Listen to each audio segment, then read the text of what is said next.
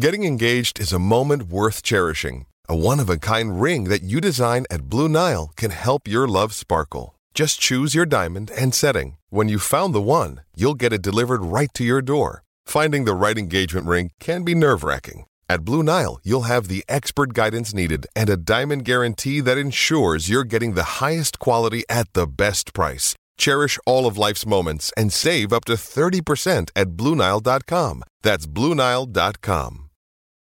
This episode is brought to you by Hyperice, the leader in advanced warm up and recovery technology. They have tons of innovative products, like Venom heated wearables to help soothe sore back muscles, Normatec compression boots to speed up recovery and increase circulation, and Hypervolt massage guns to improve mobility. Loved by athletes like Naomi Osaka and Erling Haaland. Try them yourself. Get 10% off your order with the code MOVE at hyperice.com.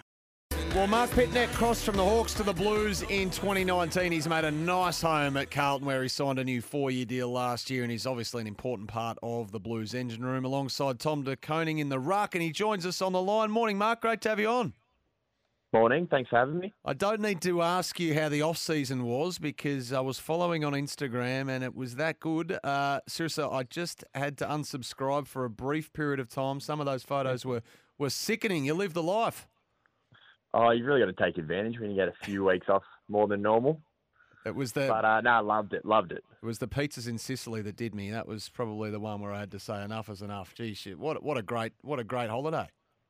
Yeah, it's it's hard not to enjoy that when you do that for a sunset. So um, got lucky with the weather, which is always nice. Nice getting 30 degrees in October. What was the highlight of your, your trip? You're a big sports fan. Uh, well, am I allowed to say that I was going on holiday in October, not September? yes, yes, you are. But uh, no, I did. I did get to see uh, Ange Postecoglou. I'm a Chelsea fan, but I saw Ange Postecoglou's Tottenham in London, so that was when they were really flying. So that was a pretty cool experience. Yeah, poor old Chelsea. They're struggling at the moment, uh, Pito, so you might as well just uh, align yourself with Spurs for a moment. Um, so, how are you shaping up? I mean, how's the preseason gone? All the usual questions that we ask this time of year, physically for you. And I know you had the odd challenge last year. How, how are you fronting up in that regard? Yeah, coming along really well. I mean, spoke about last year, last off season, I came off knee surgery, so I pretty much missed the entire preseason, and we know how important that is. So being able to just get some proper workload in terms of the body, but just getting reps in training, um, just really excited to see uh, the benefit we can get off the back of it. So no, it's all traveling really well at the moment. What team wise? What's been the area that you'd love to improve, and what's been the focus this preseason? Uh, I mean, our identity is built around pressure and contest, as I think everyone saw last year as we built that out during the year. Um, and that's just something that we're going and after, going after again. Um, but yeah, there's there's a couple other parts we're going after, and we're just sort of trying to make little growths everywhere. Can you fill us in on what those other couple of parts are? I don't think we've got enough time for that.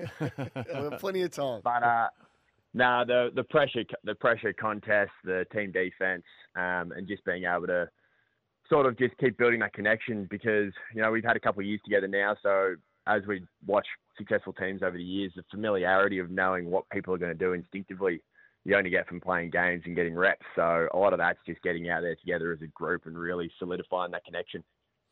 Uh, Tom De Koning, your partner in crime, uh, the the ceiling is well, I don't know if there is a ceiling on what this young man can be. Take us through his preseason and how competitive you two have got on the training track. Really good. Um, yeah, we we've got a really good relationship in that terms of that competitive side. So we go as hard as we can at each other, and then coach in real time, which is just such a benefit. Um, being able to try different things and you know really just see how good we can get off the back of competing with each other, and then going, you know what, this worked, this didn't work, um, and just hoping that we can have that really accelerate our progression over the pre-season going into the year. What what do you think is the right split for you two, Ruck versus him going forward? Uh, I think that's still something we're playing around with. I mean, we spoke about last off season. I didn't get to do any training, so last year we actually hadn't really done any reps together as a tandem. So we were sort of finding our feet in real time on ground. So being able to get that work at the moment just helps us get that better feel for it. Um, but no, I think that's something we can play around with a bit, depending on how we're going on a day, how we're both hitting the scoreboard. Um, I think that's probably an exciting thing that we can go in with, knowing we've got that one-two punch.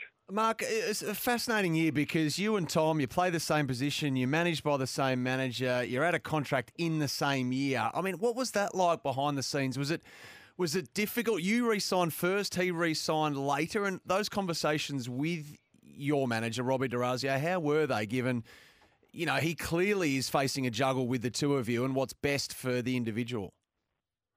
Uh, I mean, I'm so we we're the same company, but yeah, Tom's more with Robbie, I'm more with Paul. Um, so Paul Connors, but um, yeah, no, in terms of all that, they're just separate things. And I mean, we just talk about the on-field stuff and how we feel at the club and how we see the role developing. So we focus on that sort of those sorts of things, and um, we just let those boys really sort that out for us. Um, and then yeah, once we knew that we both were in good positions, then all worked out for us because. Well, yeah. Yeah. Sorry to interrupt. Well, given your interest in a life after footy, which is finance, I mean, did they do it for you? did you take a real hands-on approach? Given you you're au fait with the numbers in the in this regard. No, I, I, I, do take a bit of an interest, but um, no, I can't say that. Uh, yeah, the off-field side, fo- football player agents, not really going to be the contract side. I'm hoping to be involved in post-footy, so I wasn't too fussed. Um, but the actual, the actual, just yeah, overall picture was interesting from a learning point of view. Can I ask you about Elijah Hollands? It wasn't ideal the way that he landed at the footy club and, and the issues that he had off the field. Uh, so much talent. Uh, has he had to do a lot of work to, I guess, win the respect of the teammates? And what's his preseason been like?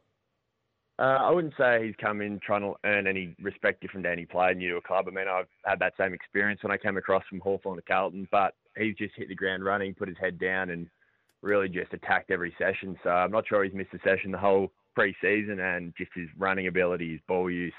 Um, I think we picked up an absolute gem, and I'm really excited to see what he could become. And the other one for me is is Orazio, uh, because the talent every time he plays he does something extraordinary, really, but they just haven't been able to get him on the park. How much has he been able to complete of the preseason? He's done lots. Um, I I forgot that he missed so much footy. Um, mm. He's done lots. He's looking really fit. He and he's just so smart. I mean, you spoke about what he can do with the football, but his football smarts, having been around so long, and that natural X factor that he brings, um, just puts more pressure for spots, which is brilliant for us.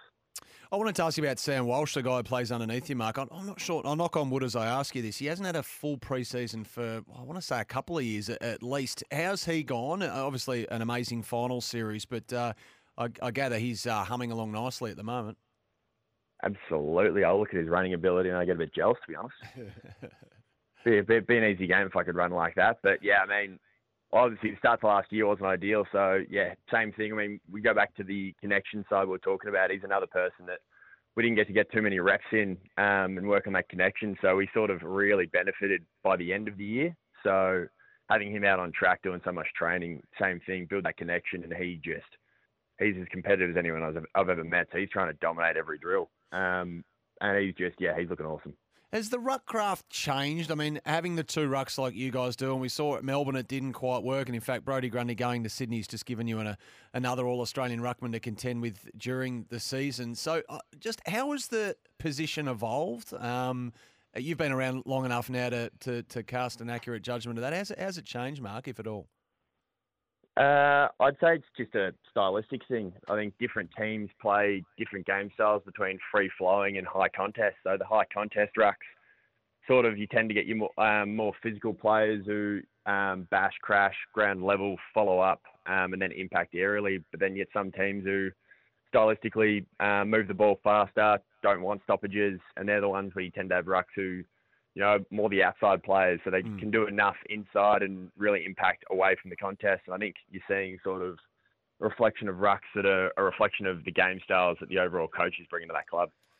A lot of Blues fans would want to know how Harry's striking them at training. Has he been hitting them sweet this preseason? Absolutely. If he was playing golf, he'd be hitting them middle of the fairway. Has he done anything differently, like with his with his routine, and, and how hard is he working on it? Uh, routine wise, no idea. But uh, in terms of how hard he works, I it's even hard to say he's working harder. He's someone who, even last year when I was in rehab watching all the preseason trainings, I used to uh, kill a lot of time doing my cross trainings, watching him do goal kicking for an extra hour post session. So, mm. in terms of the actual work and hours and time he puts into his craft, it's second to none. Marc, great pleasure to have you on, mate. Thanks for squeezing us uh, in this morning. Glad to hear your pre-season's coming along uh, nicely. So much optimism around your side and your club, of course, and the coach is about to re-sign as well, which will be the icing on the cake. We wish you well. I'm sure we'll speak throughout the year. Thanks for having me. Sounds good.